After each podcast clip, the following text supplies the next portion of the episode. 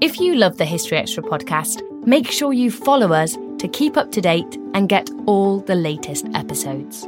Thanks for your support, and I do hope you enjoy this episode.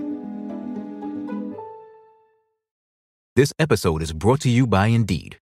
We're driven by the search for better, but when it comes to hiring, the best way to search for a candidate isn't to search at all. Don't search, match with Indeed. Use Indeed for scheduling, screening, and messaging so you can connect with candidates faster. And listeners of this show will get a $75 sponsored job credit to get your jobs more visibility at Indeed.com slash History Extra. Just go to Indeed.com slash History Extra right now and support our show by saying you heard about Indeed on this podcast. Terms and conditions apply. Need to hire? You need Indeed. Life is a highway, and on it there will be many chicken sandwiches. But there's only one McCrispy. So go ahead and hit the turn signal if you know about this juicy gem of a detour.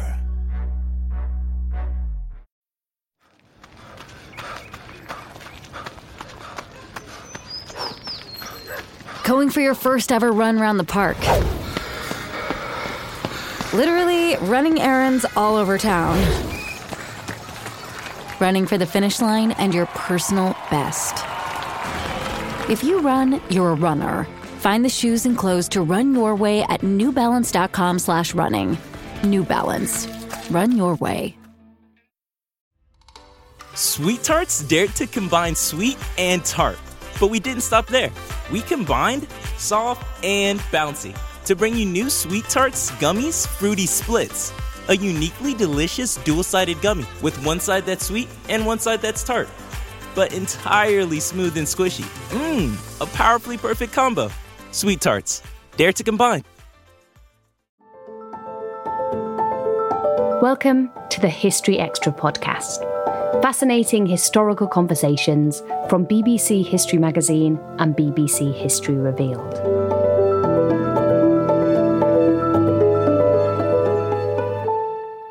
Women blown up like balloons about to burst. Leaders carving up the globe like a plum pudding.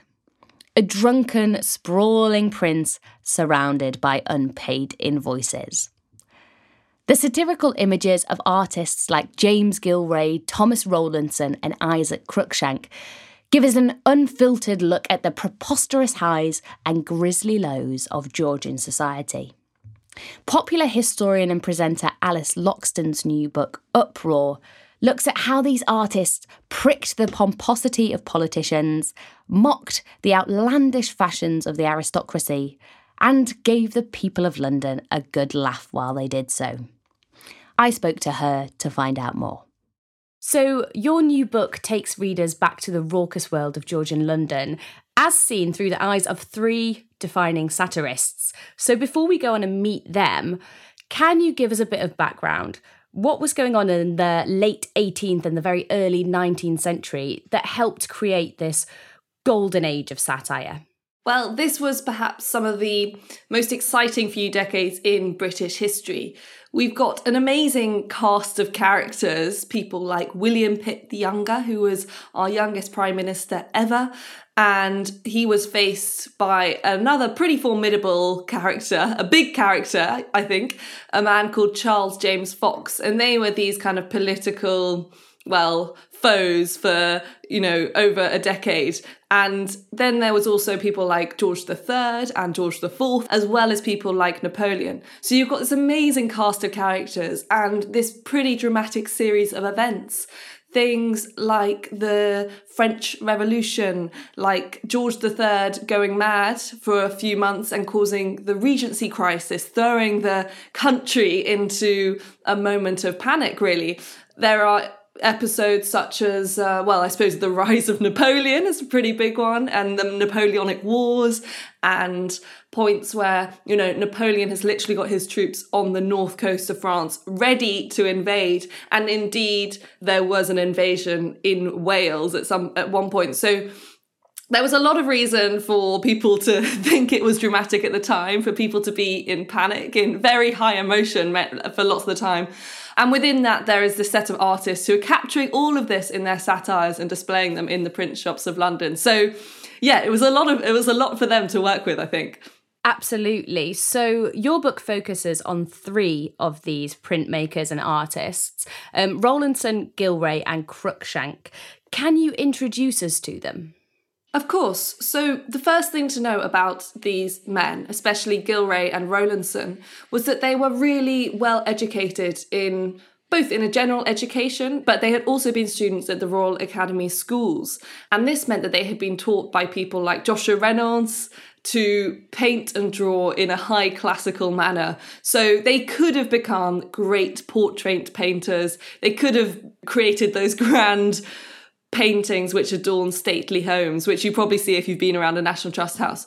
But for various reasons, they didn't do that. And they applied what was considered kind of high art techniques to what was considered low art of satires and prints that you could buy in the shops um, on the streets of London. And what this did is it created this brand new area of art where you was really elevating these what were considered low forms. They were both from London. Uh, Gillray grown up in Chelsea because his father had ended up there as a, a veteran of the Battle of Fontenoy, and so he went to the what is now the Chelsea Pensioners Hospital. Rowlandson grew up in the city with his aunt. His family were descended from a, a, Huguenot origin, and so they had been originally based in Spitalfields. And Isaac Cruikshank had come from Scotland. He actually grew up in Edinburgh on the Royal Mile, and he came down to London to seek his fortune. So they all ended up in London, and they all ended up very excitingly very close to each other. And they're all working in the same streets in London uh, working in the same print shops, living really close, you know, eating in the same coffee houses and pubs and mingling together. So it's this really exciting period where there's lots of artists there together, thinking over big ideas and I suppose developing their their craft and their technique. As you say, all of these artists, they were grounded in these ideas of classical art and quote marks high art, but applied it to satire, which many as you say, deemed low a low form of art. So for those who did oppose satire, what did it represent? So I don't think people necessarily oppose satire, but they oppose the way that these well-educated artists applied their work to something that perhaps wasn't deserving of their skill. And in many ways that was true because people, you know, there wasn't there wasn't a great audience for or a market for selling satires, but they really, you know, revolutionized that and rethought the whole satire world, if you like. They took what was basically something that was done by tradesmen, that was just sold in shops on the cheap, and they really elevated it. And so we had this new kind of art, this kind of satire that was enjoyed not only by ordinary people in the streets who looked at it in the print shop windows, but also royals, earls, dukes. They would uh, pass these satires through their gloved hands at the breakfast table or at a ball or, you know, in the very smartest houses in the country. So um, it was a really exciting time, and what they were doing was really, really new. And I think, uh, you know, in, in general, people really enjoyed it. And can you tell us a bit about the mechanics of this trade? So, obviously, when you're commenting on current affairs, you've got to be really quick off the mark. But these engravings and these prints are really elaborate. So, how did they get turned around so quick?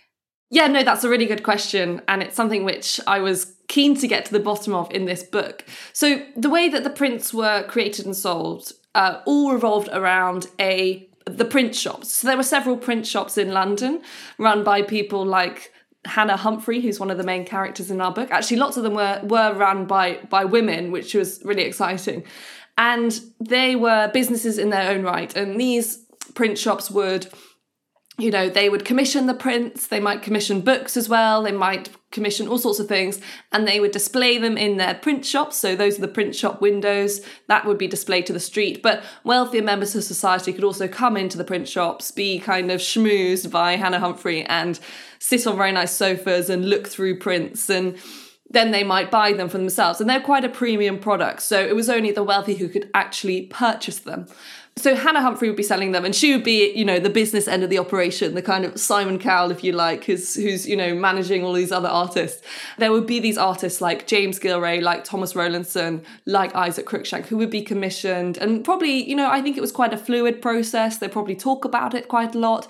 If you think about um, newspaper commissioning today you know there's a newspaper or perhaps magazine commissioning you know you often work with the same people but it's not necessarily a, a one-way process. You probably discuss it quite a lot perhaps as friends perhaps as more colleagues with some other people. So it was a real mixture of relationships. But then you know say Gil- gillray was commissioned or had agreed to make a print of a political event. Say let's take the news of the the Regency crisis, which was a moment in 1788 when George III was what appeared to be going mad in that he sort of lost all of his senses and he and this was reported to people in London and Rowlandson and gillray and the like they were producing prints hot off the press about the events that were going on. Now, they would hear this news and then I think they would run back to wherever they were working, sometimes their own sort of flat, sometimes behind the print shop itself, all sorts of different setups.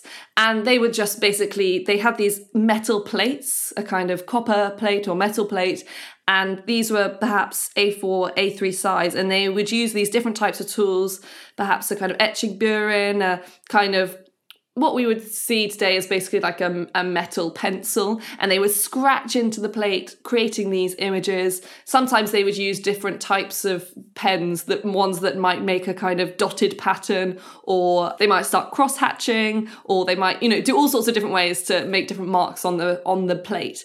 And then this plate would be inked, so they'd fill it with ink, and then they would place a damp piece of paper on top and they would roll into it. And then they would lift up the piece of paper and reveal the print. And that was one way of doing it. Another way is that they would cover the metal plates with what they'd call a wax ground. And then they would scrape away this wax ground to leave a, a, an image, a print. And then they would put this wax covered metal plate into a bath of acid. And then it would eat away at the bits that had been exposed and then you take it out and wash off the wax ground. So then, you know, there are various ways of doing that. And then after that, you might you know, add extra details, perhaps wispy hairs, perhaps the text. And of course, you've got to remember that all of this was done in the reverse. So, you know, when they're writing or they're doing words, which I have done because I did do a course in this, it's, it's pretty impressive how neatly they managed to finish it off. So then you've got the prints and then you know with the the metal plates these can be used again and again and again about 100 200 times perhaps depending on how detailed they are. And then you've got your first print run. And of course the the plate does get more and more clogged up. You can't use it after a while. And so that's why they had these limited runs which i guess gave them a, a kind of premium and so that's the that's the process of the having the prints. And then they would be colored uh, perhaps by you know perhaps under the instructions of the artist but perhaps under the instructions of the print seller. And so that's why often today you might look at one print say the plum pudding which is the most famous one but it might be colored in different ways. And that's because different people have actually colored it and then once you got the print, the print seller would put it up in the print shop window and then hopefully get some sales. So that was the, the, the process start to finish. But your question was how could they create them so quickly when we're talking about these political events? Well, that was what was so impressive that, you know, they would have these probably one, two day turnarounds. What's so great about the prints is they're all dated. So they've all been dated, they've all been dated with who's published it, who created it, who came up with the idea. And so you can really clearly track the news that has arrived in London or the way that the newspapers have reported something, and that a day later, Gillray has made a print. Which is obviously influenced by that. So you can see exactly what they would have been doing in those 12 hours or so, which is really exciting. And it was definitely exciting, fast paced, literally hot off the press kind of process that demanded um, very, very quick reactions as we do with newspapers and on social media today. Something that's always really intrigued me about this satire is in an age before photography and before video, how did everybody know who was being depicted? Because obviously, not everybody would have seen these politicians or these royals. Was there kind of a common currency in the way that you portrayed people? Yeah, it's a really good question. Well, we know that in terms of actually creating the prints, people like Gillray would actually go and watch politicians speak. That was a great, you know, there was a there was a viewing gallery in in the House of Commons, so you could actually sit there and watch William Pitt give his speeches. Unfortunately, if you're a woman, you couldn't watch in the gallery. You had to go and stand at the very top in the kind of lantern area. So you got a pretty bad view. But if you're a man, you could go and see these politicians in action in the flesh and we know that they could capture people you know from from these kind of sessions very well and very effectively um, and even Gillray was used at one point as a war artist to go and depict, you know, sketches for another artist of the what was going on on the front line, as it were. Um, so he was really good at capturing people's kind of exactness and likeness. We know that the prints that these artists made did actually effectively portray the people at the time. So if you knew who William Pitt was, you would recognize him in the prints that were produced. Of course, lots of people had never seen William Pitt, so that's a great question. You know, what about the people who hadn't seen William Pitt and hadn't wouldn't even know if Gillray's depiction was accurate? Well, I think that Gillray almost although he was working with real depictions of people, he did exaggerate their forms and he did almost create these characters.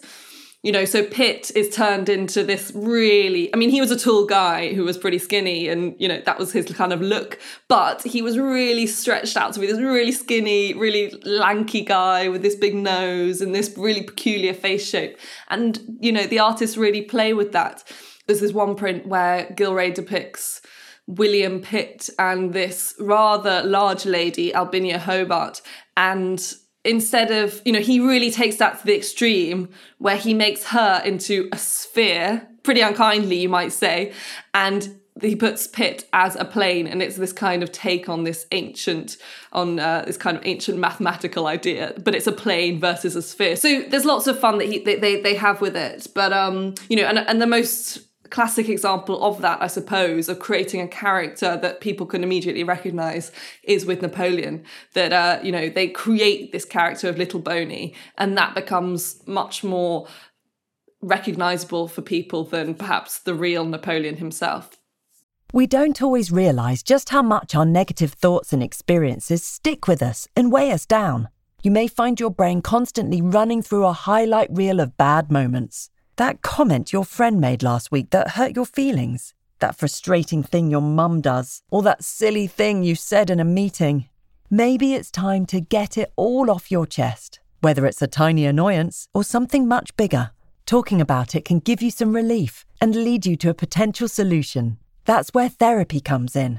It's a safe space to share whatever's weighing you down and learn to process it so your internal highlight reel can focus on the good stuff. And BetterHelp offers affordable online therapy on a schedule that works for you. Connect with a licensed therapist by text, phone, or video call. Start the process in minutes and switch therapists anytime. Let it out with BetterHelp. Visit betterhelp.com slash historyextra today to get 10% off your first month. That's betterhelp, H-E-L-P dot com slash historyextra. This episode is brought to you by Indeed. We're driven by the search for better, but when it comes to hiring, the best way to search for a candidate isn't to search at all. Don't search, match with Indeed. Use Indeed for scheduling, screening, and messaging so you can connect with candidates faster. And listeners of this show will get a $75 sponsored job credit to get your jobs more visibility at Indeed.com slash History Extra. Just go to Indeed.com slash History Extra right now and support our show by saying you heard about Indeed on this podcast. Terms and conditions apply. Need to hire? You need Indeed. Life is a highway, and on it there will be many chicken sandwiches. But there's only one McCrispy. So go ahead and hit the turn signal if you know about this juicy gem of a detour. Absolutely. I mean, most of these portraits were pretty unkind, I think it's fair to say. But did being satirized ever work to somebody's advantage? I guess all publicity is good publicity, could be one take on that. Absolutely. So, politicians today, I've spoken to politicians about this a lot and asked, you know, what is it like to be satirized? And I actually spoke to George Osborne at this one event, which was unveiling the new uh, gravestone of James Gillray. It's a strange event, I have to say. But he said, you know, he's someone who's been satirized himself, but has also commissioned satire working as more of a journalist. And so he was really interesting to talk to. And he basically said that, you know, people do like it as a mark of recognition. He said that he went to a senior, a quite prominent conservative politician's house in the early 2000s and he went in this was young george osborne went in and the entire entrance hall was covered in satires of this politician. So you know people today still love being satirized and it was the same in the 18th century. It was a real mark of recognition. The example that i can think of really that rings a bell is about george canning. George canning who was a future prime minister but when he was making his early steps into the world of politics he he really petitioned. Um, he had a mutual friend of James Gillray, and he really petitioned to try and set up this meeting so that he would kind of bump into Gillray And they try all these things like, oh well, look, why don't I give you this this parcel and and you can drop it off, and then you can pretend that you just bumped into him, and you know, then you can try and try and make your way into to, to, to becoming in his prince. Anyway, it took several months and lots of disappointment for Canning to get into one of these prints. You know, and we know this because there are letters between Gillray and his friend saying, "Oh, I'm really sorry, I haven't included Canning yet, but you know, this it's a great print coming up or something." Anyway, eventually Canning does make it into a print, and he must have been absolutely delighted uh, although, you know, the print in question depicts him being hanging from a lamppost outside White's Club in this imagination of what would happen if uh, revolution, the revolutionaries arrived in Britain. So, you know, although it was this triumphant moment for Canning, probably, uh, you know, it's, it's, it's perhaps Gillray was having a bit of a, a laugh, you know, putting him in this quite desperate position. But um, yeah, no, it was definitely a mark of being someone who was on the political stage and worthy of being spoken about, I suppose. But from looking at these artists' work, did they have staunch political views that they were kind of espousing, or were they happy to switch sides depending on, you know, which side their bread was buttered on? Yeah, well, that's a great question. And that is a question which historians have debated a lot. You know, in the Victorian period as well as today, people have really tried to work out why they were making these prints. Were they doing it because they believed in the Tory party or the Whig Whig ideas? Were they doing it just to put bread and butter on the table? Were they doing it because you know they were just told to do it by someone else or were they being paid perhaps by certain people? The answer is it's a mixture of things. Um, for example, you know, in the early years, there are weeks when, say, Thomas Rowlandson will produce a print in support of the Prince Regent. And then about three days later, he'll do one which damns him. The same with William Pitt, you know, the same with all these characters. So throughout their life, they will happily critique everyone, you know, equally in equal measure, I think. But there are points where we know that some of them were paid to make certain prints. So, for example, Gillray was paid by Pitt's government at one point. Uh, it's it's quite hard to work out exactly for how long and that's what's interesting because then you're looking at some of these prints and thinking you know is is he being paid there or not? But especially at the points where the fear of revolutionary activity in Britain, you know, following the French Revolution, following the rise of Napoleon and the threat of Napoleon, that certainly becomes more pronounced that Gillray is making these pro Pitt um, cartoons, if you like, or you know, uh, cartoons which create these great ideas of patriotic zeal, and you know, it's all about French versus English, uh, or the you know the, the the failings of Napoleon and that sort of thing.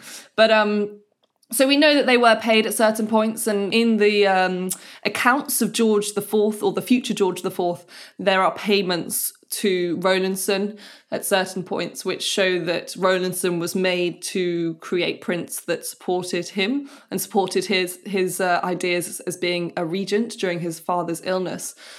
So yes, it is a mixture, but I think well, it's interesting. When you talk to modern cartoonists about this, they really say things like, don't forget that it's kind of hard enough being a cartoonist and being a satirist. And actually, don't forget these people were probably just trying to, you know, get to get to the end of the day and get you know it's it, that was their trade and they'd probably do whatever they could just to have an income um, and you know if this job was coming up or if that job was coming up they'd do it. Uh, having said that also you know they obviously were wanting to create prints which were would which would sell. And so they would create prints which were popular you know which would fuel the popular imagination.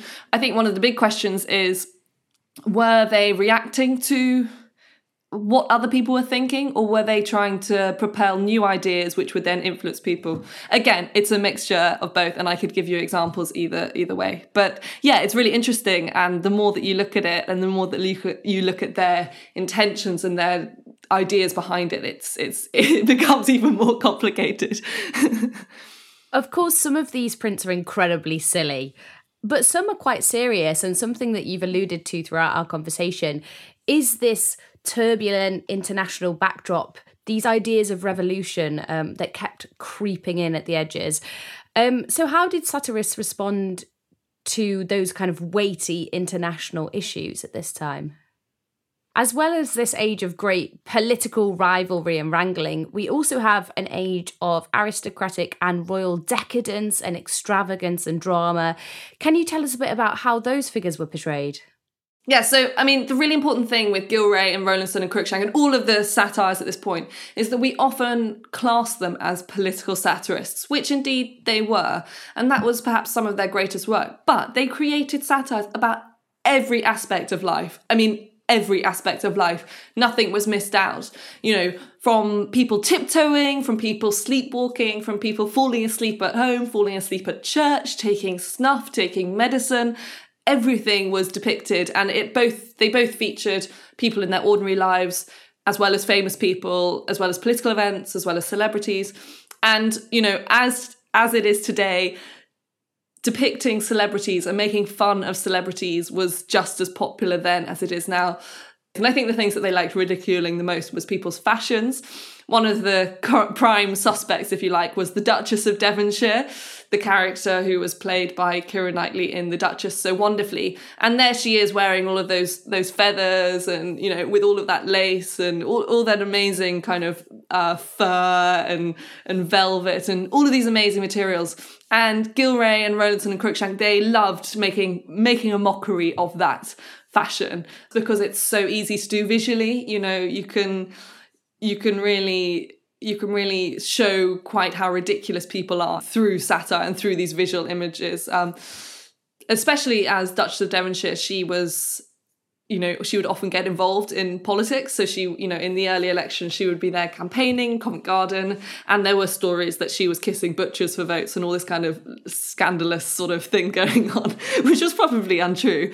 But, you know, that was brilliant content for the satirist. And, you know, with all this, the fashions and her scan stories of her scandalous life as well you know gambling away vast fortunes in devonshire house and drinking all sorts of you know who knows what. But yeah i mean celebrities were just as vulnerable if you like to a gillraic satire as any politician. And i think perhaps the lines crossed over. You know charles james fox he was a politician but he was also a celebrity as well so in in the book that I've written, Uproar, I've basically gone through chronologically and just taken them, just taken the reader through the events that happen. And every event is very different, and every event they react to in a different way. But I think you know when there is this moment of national crisis, particularly at the turn of the century, when people were pretty scared that Napoleon would actually invade, the satirists are pretty united in presenting a patriotic uh, a patriotic display, being very, very rude about Napoleon, if you like, and also championing things like British liberty and you know why you should why we need to fight this this uh, Emperor Napoleon, why you know why the French are much worse than the English, that sort of thing. So it's pretty it's pretty straightforward propaganda, if you like. So there's definitely points of propaganda. There are moments when the criticism of the crown and George III does soften. And I think that is because, you know, that's not because they're just being paid by William Pitt or they're just reacting to you know whatever whatever jobs are on the line there i think it's important to note that people were genuinely very scared and i should think that you know although gillray and Rowlandson were act- were working in this world, they also were also citizens of Britain. They were reacting in the same way that everyone else was reacting, and there was a lot of reason to be worried or scared or anxious at that point. And I'm sure that they, at that point, were conveying some of their own emotion as well as what they thought other people wanted to see. So, something I really wanted to ask you was you have all these incredible images in your book, but what are some of your own personal favourites? Maybe you can nominate a couple. Writing Uproar, it was very difficult to choose which images to include because there are so many, and that's a really important thing to note. There are thousands of these prints, and to select just a few is very difficult because you're always missing out far more than you're ever going to include. So this, you know, this entire book is just scratching the surface of what you could include. Um, even you know the collection in the British Museum itself, there are so many to get through, and you know who knows there are so many prints which exist in other people's collections as as well as varying you know versions of each of the prints. So there's a lot to get through. But um, one of my favourites is one called "A Voluptuary Under the Horrors of Digestion," and that is a depiction of the Prince Regent, or you know George III's oldest son, the future George IV, and it's a pair of prints. The other one shows his father, but this one shows George IV. I mean, the centre of the print is this enormous sphere, this bulbous form, and that is the prince's tummy itself. so it's got this massive round tummy right in the middle, and the prince is kind of leaning back in this what would what historians would call a Hogarthian stance, where he's kind of reclining in this chair. He's picking at his teeth with a fork because he's just finished this enormous meal. Uh, you could see on the table there's bones strewed out. There's uh, he's kind of bitten. It looks like he looks like he's actually just bitten into a great hunk of meat. There are empty glasses, there are bottles rolling around the floor, and then there's all these clues. You know, so this is the great thing about Gillray is you can play this game where you can kind of tick off what clues you can find.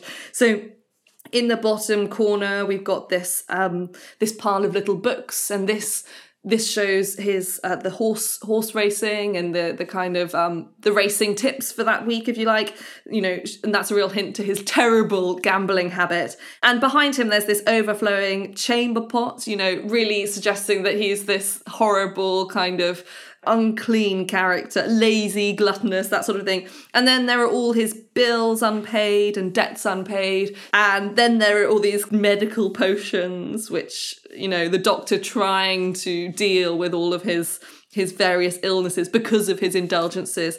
And then there's this Prince of Wales coat of arms. But Gillray very carefully here has replaced what would be the coat of arms with the thing that this prince holds most dear, which is a knife and fork. And then in the window in the background, there is this kind of building works where you can see these classical columns. And this is him building Carlton House. And Carlton House was this incredibly wasteful project. I mean, you think about the way that people criticize the government today about oh you wasted all this money on this building work. But it, honestly what george iv did really put that to to shame because you know he spent all of these years building this extravagant palace basically in the center of london with all these different rooms and you know at the at vast expense on on public money and then when he became king he just knocked it down this whole image if you look at all the details it's really this quite detailed portrait of george iv and all of his follies and foibles and i think gillray's just captured it really wonderfully Absolutely. And I would really encourage listeners to go away and look that image up because it's well worth looking at, isn't it? So, Alice, how did this golden age of satire then come to an end? So, it's a dramatic end, really, because I don't want to give too much away. Um, but I've mentioned before that there was this amazing cast of characters, and there were these. You know, there was this amazing moment where we had this sudden burst of creativity from these artists.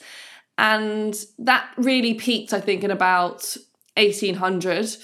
They, I really look at it as a period from sort of 1780 to 1810. Because in around 1806, you know, many of these characters disappear. Nelson, Pitt, Charles Fox, Duchess of Devonshire, they all kind of suddenly disappear in 1805, 1806. And then in 1810, this several of the artists themselves I don't want to give too much away, but you know, several of the artists kind of go off the scene in very dramatic ways, a mixture of madness and suicide and drinking far too much. And you know, it's a very sad kind of decline, and it all happens very suddenly.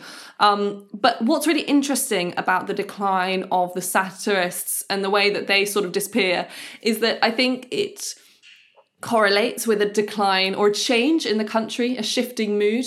So, you know, the 1810s, it's suddenly effectively George III's reign has come to the end because he is suffering from whatever he was suffering from and he is incapable of acting as king. So it is the regency period.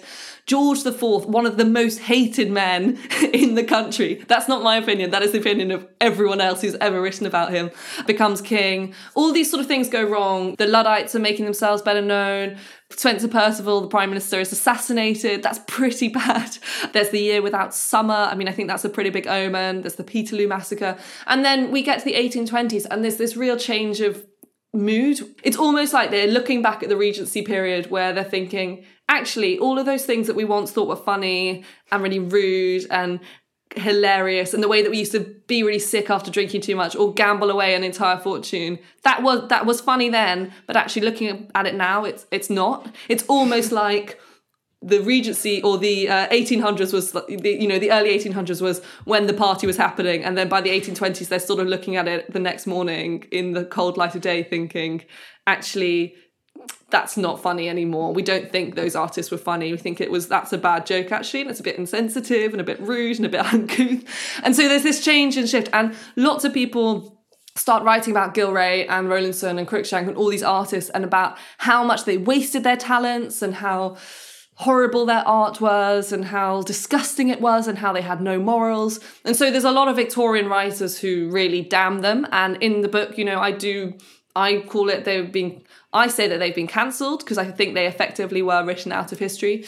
Um, but it's also a change in technology because in the early 1800s, there were developments in printing that meant newspapers could print in a much cheaper way and images could be produced in a different way. And basically, by the sort of 1830s, we had started to have new magazines like, say, Punch, where they could print loads of images all the time. And it basically became the age of the newspaper cartoon rather than the satires in the print shop window. And so instead, you know, if people wanted to get the latest visual commentary or the latest joke or the latest pun, they wouldn't rush to the print shop window as they once had done, but they would rush to get their copy of Punch. And I think that's really the death of, of, of people like Gillray. And you can see it generationally because Isaac Cruikshank, who's one of the great artists of Gillray's age, the, the late Georgian age, his son is George Cruikshank, and George Cruikshank is advised not to go into satire and not to waste his talents on satire, but to do something more, you know, more worthy of his skills, as as they put it. So yeah, it's a really interesting big shift. And I don't think we've ever shifted away from it. We're still being told what to laugh at and what to like by the Victorians, and I've I've written the book to change that really. And so for people who read your book? What would you want them to take away from it? What do you think that these artists can tell us about this period of British history? First of all, you need to know that this is an introduction. As I've said, this is the tip of the iceberg, and I all I've done here is just try to make a book where people can experience these artists for the first time. Weirdly, you know, the only books that have ever been written about them have been academic books or coffee table books. And so there's never been a book that's for you to read on a sunbed in wherever you are on holiday, you know, that kind of book. And so that's why I wrote it. But what I'd like to people to take away from it is to go and Google these people, just go and have a look at them and experience it for yourself you know there's so much more to be discovered and i think there's you know there's a lot of satisfaction that can be found from them because they're such accessible sources but what can we learn about the georgian age from them well i think this is like looking at the true Georgian age. This is like looking at the Georgian age unfiltered, unphotoshopped. The way that I often think about it is comparing a painting by the likes of, say, Reynolds with a cartoon or a satire of the likes of, say, Gillray. We often think of the Georgian age as the characters in that age through the, the lens of a Reynolds painting, you know, a great classical pose. And those are the images which spring to mind when you, you know, you picture then Pride and Prejudice or Bridgerton, you know, it's that kind of world. But actually, And, and, and then if you compare those images, you realize actually how different and how false those images are. So Reynolds might take a take an image. Well, let's take George IV. We've already talked about him. Reynolds, or you know, a similar artist's kind of depiction of George IV would depict him as quite um, a grand figure, a noble figure. His skin would be airbrushed his figure would be probably, you know, his waist would be brought in a few inches. He would be depicted standing in a grand landscape, classical landscape perhaps, or reading a, a, a, great book, or, you know, whatever. It's all of these attributes which just aren't true. It's a fiction, it's false. It is completely photoshopped. It's like having an Instagram filter on things. Whereas Gillray, what he did and what his fellow artists did was give us the truth. Think of the George IV that I've just described from that Gillray print.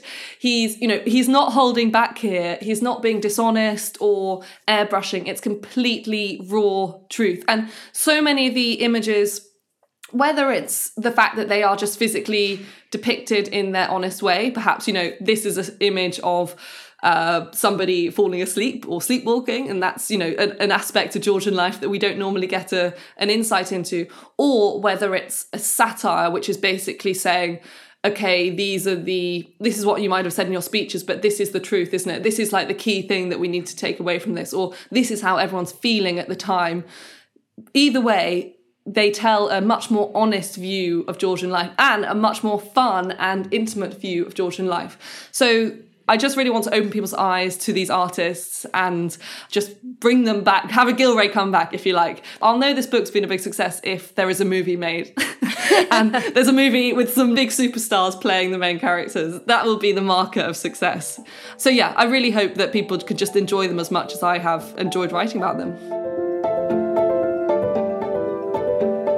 That was Alice Loxton speaking to me, Ellie Cawthorne about her book Uproar Satire, Scandal, and Printmakers in Georgian London.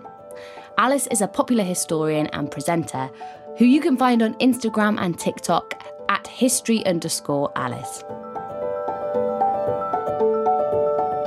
Thanks for listening to the History Extra podcast.